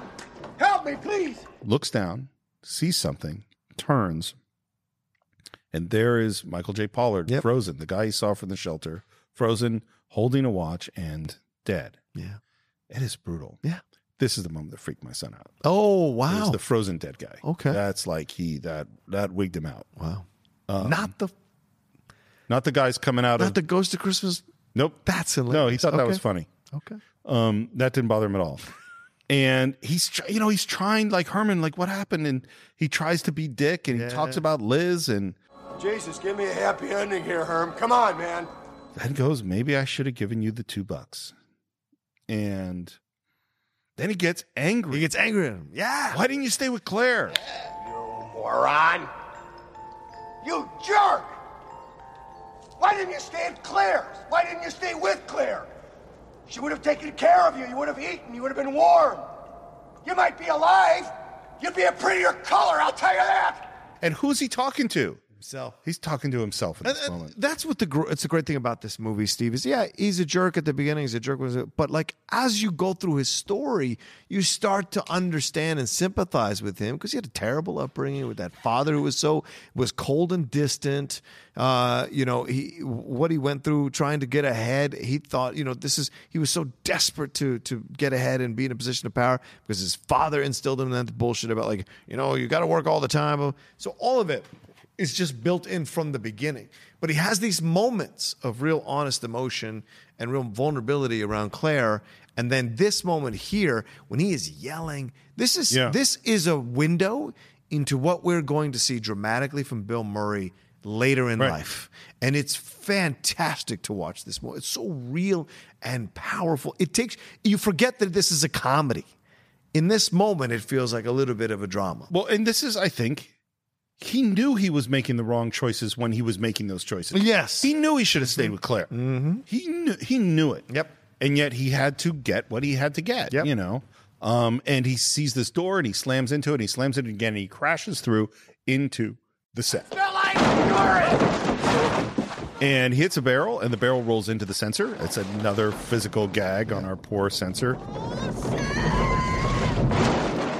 Do you think we could get away with that? No, we couldn't get away with that. I don't think so. There's so much violence towards her as a female. Yeah. Through the whole movie, we couldn't get away with it. There's a lot that we couldn't get away with. I Sure. mean, there's a lot Fair. of stuff that's like, fair. You know. Yeah. And of course, they go like, "Oh my god, you know, where did he come from?" And he's trying to get away, and they want to send him up to the office, and he's like, "No, go supervise the satellites or something." Heads over to the elevator, and who's coming out of the elevator but the ghost, Ghost of of Christmas, future. right? He's here for me. Come on. All right, come on. Give it to me. You think I'm afraid of you? The day I've had. I know what you came for. Come and get it, you. Gets on his knees. He gets on his knees, and of course, Cross John Glover comes up. and is like, "No, that's our Ghost of Christmas Future." He's, he's a great guy, and he realizes, "Oh, he's in the show, right?" And now, now it's like right before the show, and everyone's practicing. Mary Lou Retton does a little tumbling run and says, "God bless us, everyone." We see this really nice shot of Bill in his office through the window, who's drinking, and then we have this montage of directors calling uh, for cameras. John Hausman is narrating. Uh, we see the uh, Robert Mitchum who wants to get in a beer because he's going to sit down and watch the show. We see the Dormice. We see Buddy Hackett. We see who is watching the TV in the boss's house, but the cats. Cats, yeah. You see? Works like a charm. And Bill is alone with his drink and he pulls out his one present and it's his framed picture of him and his brother Mm-hmm. to Frank, the best brother a boy ever had. Merry Christmas. And he drinks and there's multiple monitor- monitors showing singing Christmas carols. And then all of a sudden, Buddy Hackett is thanking the ghost of Christmas present who says, You shall be visited by the final spirit, the thing that all men fear the most, the ghost Christmas future. And then we see that ghost move in on Buddy Hackett, and Frank drinks, and the real ghost comes up on those monitors. I think the shot is really cool. Oh, it's incredible. It's a really cool shot of our ghost of Christmas future. And then a hand The comes hand is reaching out for him, great. and right when we think it's going to get him, Loudermilk comes in with a shotgun. Totally unexpected, completely out of our Christmas Carol story. Hello, Rabbit. Ah! Would you give me a running start? Sure. 1001, 1002, 1003. My God. My babies. right? It's a weird chasing. Oh, you better what? Can't you get back to me on this after the holidays? I've had a bad day. You had a bad day. Let me tell you a little bit about my day. I got fired. My wife left me. She took our little baby daughter. Yeah, this all happens pretty quickly. Yeah. Loudermilk. His wife must not have been the best. Yeah, right? I mean, honestly, could you listen to Bobcat Goldthwait's voice all the That's time? true. I agree with that. It's funny hearing him interviewed because that isn't really his voice, but there is a, a little bit of that. Well, it's like putty. Yeah. yeah. Yeah. Exactly. It's not his full real Um, voice. Yeah. Um, he continues to fire at him and he starts singing, You Better Watch Out. um, and uh, Frank's ringing for the elevators. He's uh, Loudermilk is reloading, um, singing, Making a list, checking it twice. The, he, he screams just as the elevator door opens and he looks up, and there is the real ghost of Christmas future. But this time he doesn't believe it. Nope. Classic comedy setup. Yep. He goes, Oh, it's you, creep. God, aren't you supposed to be in the studio? We're on the air. Hey, back off, big man. That may work with the chicks, but not with me. May I? And he opens up the cloak, and there are like the lost souls inside his body. um, and his face is like a TV screen. And suddenly he's in this weird triangular room, and he moves into this room with padded walls. And there is Grace visiting Calvin, who's in a straitjacket. Heartbreaking, man. Really bad. He's back out in the hallway.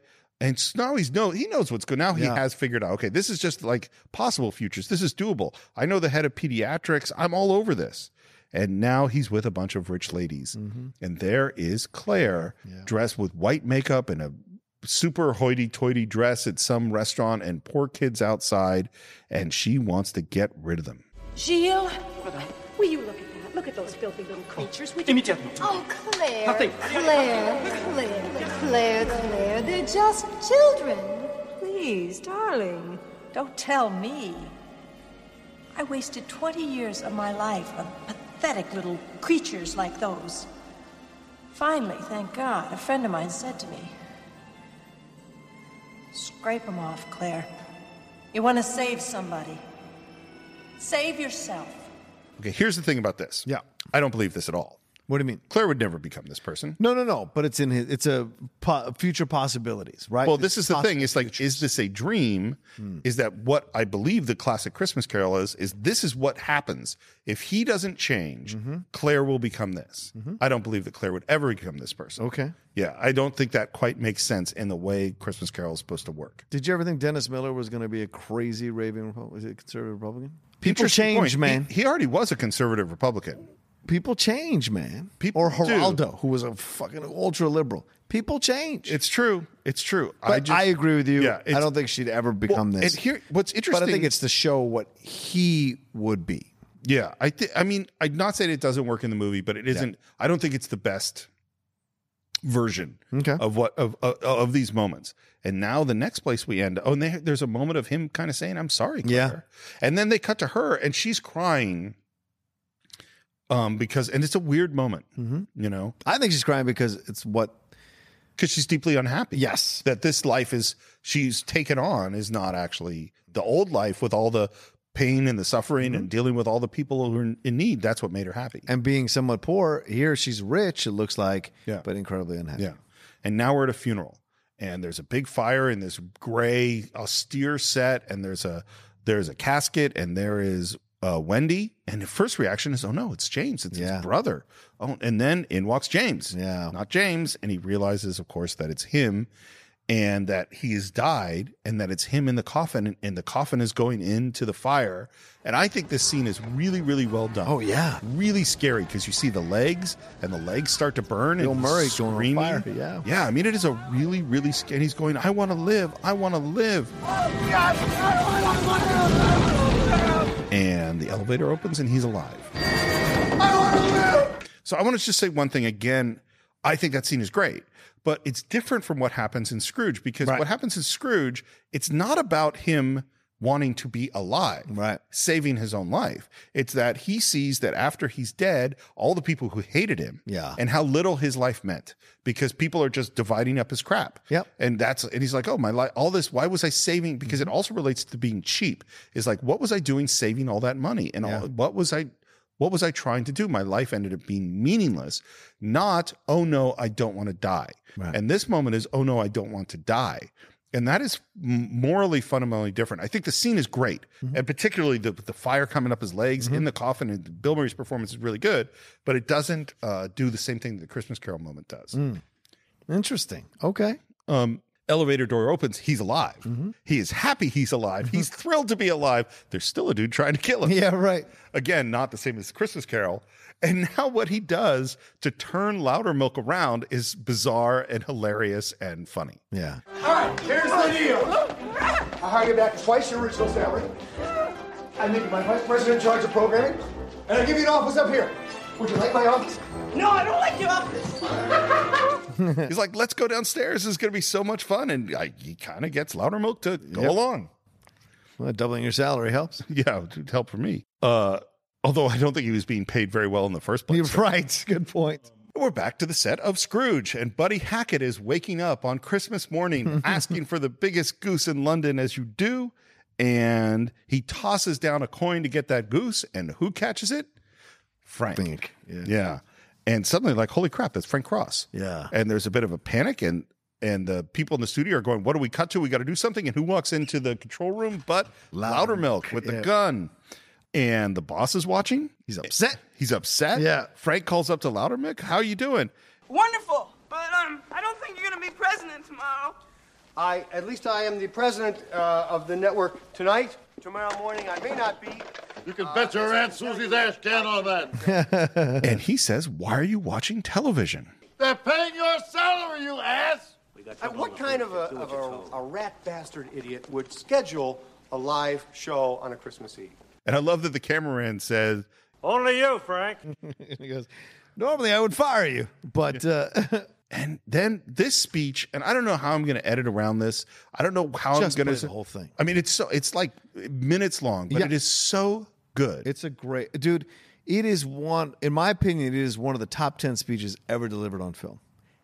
I can't put it in. I can't imagine that I would put it in the top ten, but it's really good. Ever delivered on film because it's one of the most authentic deliveries of a speech I've ever seen. I agree with that. At times where I don't think this is Frank, I think this is Bill Murray. I don't think this is scripted. I can't tell. It's incredible. I think it is just he's just going off. And he brings himself to legitimate, authentic tears by the time he's done with that speech.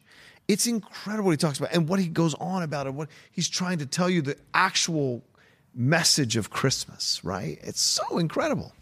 Well, and and here's the thing. I would say that if this speech was not in this movie, we wouldn't be talking about it in the cinema. Absolutely. All the stuff we talked about was fun 80s comedy Mm-hmm. stuff and some really good fun 80s comedy stuff, but nothing particularly blow my mind special. Right. I think this spe- speech is blow my mind special. It is amazing. And I was crying when Yeah. Mm-hmm. this is going on. I was just like, tears are coming down my face because what he's expressing about love and about family, and that's who you should be with, and you should go talk, call your college roommate, and all Yeah. the, all the things he goes off on are so great. Yeah. And in the midst of all these things that are going on, I will go through some of the things that are happening.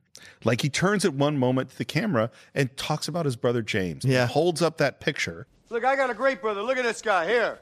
My brother James. Look how cute he was back then. Oh, look how smart. He's a lot bigger now. of course. And look at me with the, the ears, the taxi driving down the street with the doors open. Thank God my hair grew in, huh? Not yet. I got this for Christmas today from him. I gave him a towel. The VCR is from Grace, James. And they're really touched because we cut to the family and James and his family who just had been talking about how he didn't care about them. You were right about everything, okay? Not only does he say how much he cares about them, but he also says the answer to the question was the SS Minnow. Right. The SS Minnow. No points this round, James. And they go, How did he know that? But I think it's more of what he admits that Grace got him the VCR. He wanted to give the towel. And it's him fully admitting it. And he says, You were right about everything. He says it to his brother, You were right about everything. the boss call, call, calls down to get him fired. He's like, "Who put that idiot on the on the air?" And Loudermilk goes, "It was Bryce Cummings, yeah, who they have now tied up, Yes. and who is suddenly interested in him." But the censor looks over at him, yeah. At which point, there's a moment where he's talking about Christmas traditions. Frank is, and there's some mistletoe hanging over a very beautiful solid, solid gold gold dancer. and he's obviously legally required. It's like a federal law to give her a kiss, which he does, yeah. And it was good, but it wasn't great. There has only been one grade. And as he starts talking about her, we cut to who's watching, but Ev- Claire and everyone at the shelter. There is a girl that I wish I were with tonight. It's a girl that I, I loved a long time ago. A girl that I still love. It's Christmas Eve. It's not too late, is it? And this speech and the reaction when he says, Claire, do you remember? and the reaction from the shelter is just awesome. But does he make a little, and he makes a little like a s- Dirty. s- Yeah. 'Cause he sexual talks about the joke. Kama Yeah. Sutra, yeah. It's so great. Um, Because they're like, Ooh, Claire. and she runs out and she goes to a cab and says, Can you get me to the IBC building in three minutes? and our ghost says, Which floor? Yeah. Which floor? That's awesome. and now Bill Murray is singing Fa La La La La.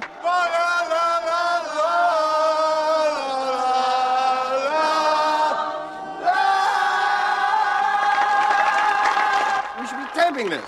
And he goes, How did that happen? That happened because it's Christmas Eve, I'm telling you. I'm not crazy. It's Christmas Eve. It's it's the one night of the year when we all act a little nicer. We we we smile a little easier. We we we we, we share a little more. For a couple of hours out of the whole year, we are the people that we always hoped we would be. It's a miracle. It's really a sort of a miracle because it happens every Christmas Eve. And if you waste that miracle, you're going to burn for it. I know what I'm talking about. my, my note here is just play speech. You have to do something. You have to take a chance. Y- You do have to get involved. There are people that are having having trouble making their miracle happen. There are people that don't have enough to eat. That there are people that are cold. you can go out and say hello to these people. You can take an old blanket out of the closet and say, Here, you can make them a sandwich and say, Oh, by the way, here. Th- th- I get it now. And if you if you give, then you then it can happen. Then the miracle can happen to you. It's not just the poor and the hungry, it's it's everybody who's gotta have this miracle. And it can happen tonight for all of you. If you believe in this spirit thing, you, you the miracle will happen and then you'll want it to happen again tomorrow. You won't be one of these bastards who says Christmas is once a year and it's a fraud. It's not. It can happen every day. You just gotta want that feeling. And if you like it and you want it, you'll get greedy for it. You'll want it every day of your life, and it can happen to you. I don't. I believe in it now. I believe it's going to happen to me now. I'm ready for it. Uh, And uh, it's great.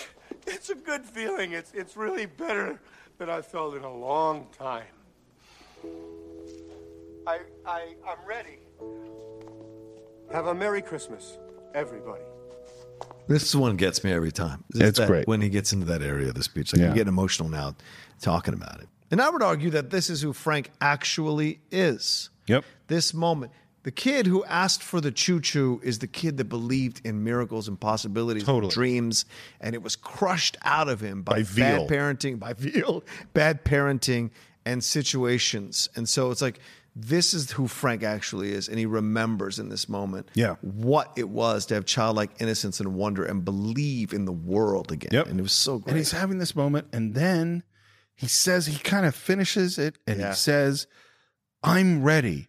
Have a Merry Christmas, everybody." Right. But he's not quite done. Nope. Because next to him is Calvin. Yeah, man. And and he goes, looks down at Calvin, and says, "Did I forget something, big man?" Big man. I love that he's the way he says it. that I perce- It's so it's so respectful from the way he talked to him before, Before. so disrespectful. He sub, he like becomes submissive in this moment to him. Did I forget something, big man? Yeah. And Calvin says,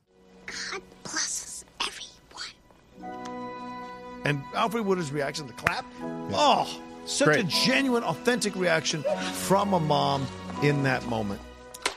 And then, if that weren't enough to make you cry, who is standing there behind the, the camera? Claire. And I love that she's there and he brings her in in front and she doesn't want to go. And of course, we get a little joke that's something like it's like boating a marlin. um, and then he introduces Claire. Yeah. Clear the whole world. Whole world clear. And he puts on that hat And they lived happily ever after. and the kiss. And then we go into Put a Little Love in Your Heart. Yeah. Great song. It's great. Great remake.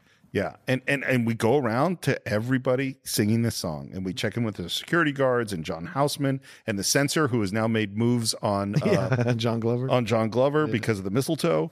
And we go back to the shelter, and we're back to Bill, who's walking towards cam- camera, who says, and again, I don't like this. Feed me, Seymour. it's weird to be referencing this other movie. Little at Shop this of moment. Horrors? It's a little weird. I think it came out around the same time. I think it didn't must have been. I would think Yeah. it's like a year or two earlier, but not much. Yeah. Um, and and then he's talking to camera. He's like, "Let's hear from this side. Let's hear from the other side. Yeah. Just the men. All the, all right, the real men. Yeah. All right, the women. No, the real women. Um, you know who you are." And then we hear, My brother, the king of Christmas. and that is the end of Scrooged. So it's a moderate hit. You know, it does okay. And like a lot of things we've been, it seems like lately we've been talking about the sleepers a Mm-hmm. lot. And this is another one that became a perennial classic in a way that nobody thought it would. Like, but, you know, we understand why It's a Wonderful Life and Miracle on 34th Street is going to come back every year. And even things like Christmas Car- or A Christmas Story comes Mm-hmm. back every year. But the fact that Scrooge does is really, really interesting. And I think it's because we want kind of the darker, sicker Yeah. story a little bit. Well, and I think that's why It's a Wonderful Life works too. That's about suicide. That's a dark movie. And Absolutely. it didn't do well either. It didn't do that No. great in the box office and became a classic later on in its existence. Same thing here. I mean, I think those are the things that, that you really just enjoy about Christmas, and it really captures it in, in Scrooge. Yeah. Um, it gets mixed reviews. Yeah. It had one Oscar nomination for makeup, which it lost to Beetlejuice. Correctly so. Yeah, I agree. Correctly so. Um, and uh, I'll tell you what, I'm going to give my final thoughts first. Okay. Uh, because I, this is, I think, a really special movie to you. So I'll Mm-hmm. give you the Oh. extra time. That's very kind. Um, but here, here's what I was what I was thinking about is that yes, it's dark. Yes, he's a horrible person, But in order to have the moment that I cried at the end, he had to be a horrible person in the movie. Is that you need contrast? Is that something that people don't understand about movies, particularly today? I think is like, well, this character has to be likable. We have to, they have to be a good person, or we're not going to watch them. It's like, no, that's not true. They have to be interesting. And what Bill Murray does in that final speech, there's just so much truth and honesty and love and joy and I'll say spirit of Christmas that it's going to hit me every single time. Yeah. How about you? It's a film that I come back to all the time, every Christmas, for two for, for for a myriad of reasons, but two really big reasons, and that is Bill Murray is a guy that I think now in our pop culture has become so revered and beloved. You say Bill Murray, and people have a reaction yeah. now, and so this is the beginning of that Bill Murray coming into our consciousness at this in this way, and it is such a fantastic performance from him. And then overall, you have this vibe of this movie that doesn't pull any punches with how much of a jerk this guy Frank actually is. He no point are you ever uh, lulled into a sense of cheering for this guy. No, and and that's a brilliant thing about the movie. It's such.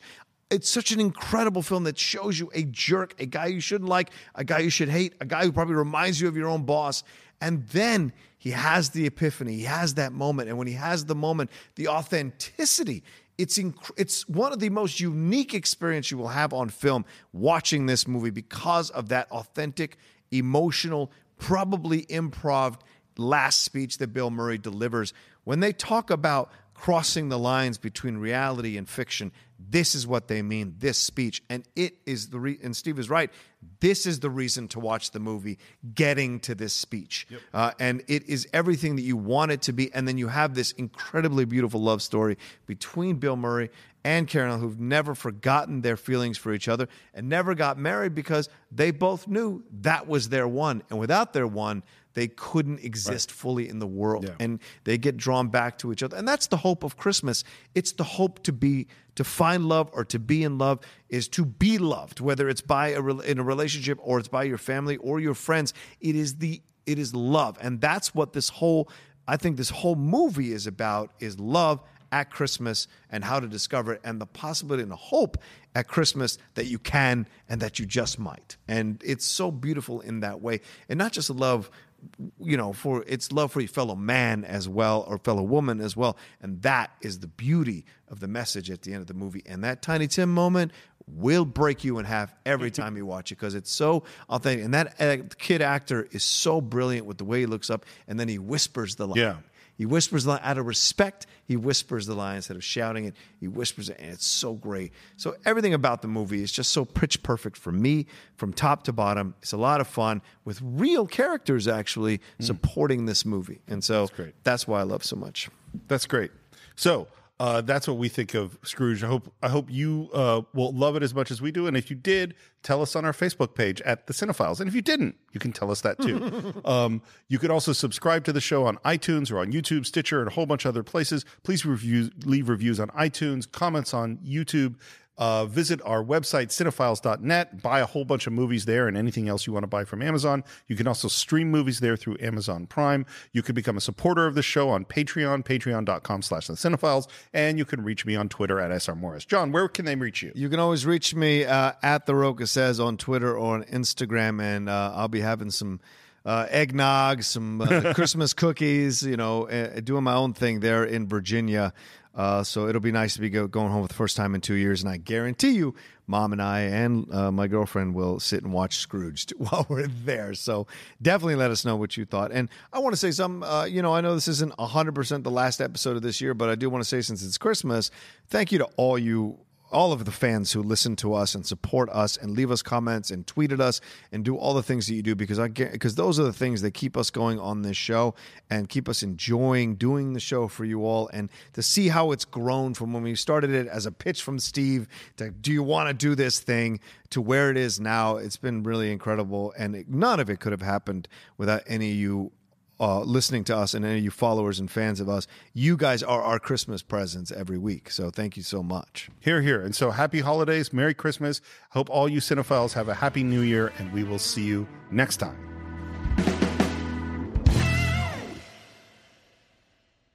say goodbye to your credit card rewards. Greedy corporate mega stores, led by Walmart and Target, are pushing for a law in Congress to take away your hard earned cash back and travel points to line their pockets. The Durbin Marshall credit card bill would enact harmful credit card routing mandates that would end credit card rewards as we know it. If you love your credit card rewards, tell your lawmakers hands off my rewards. Tell them to oppose the Durbin Marshall credit card bill.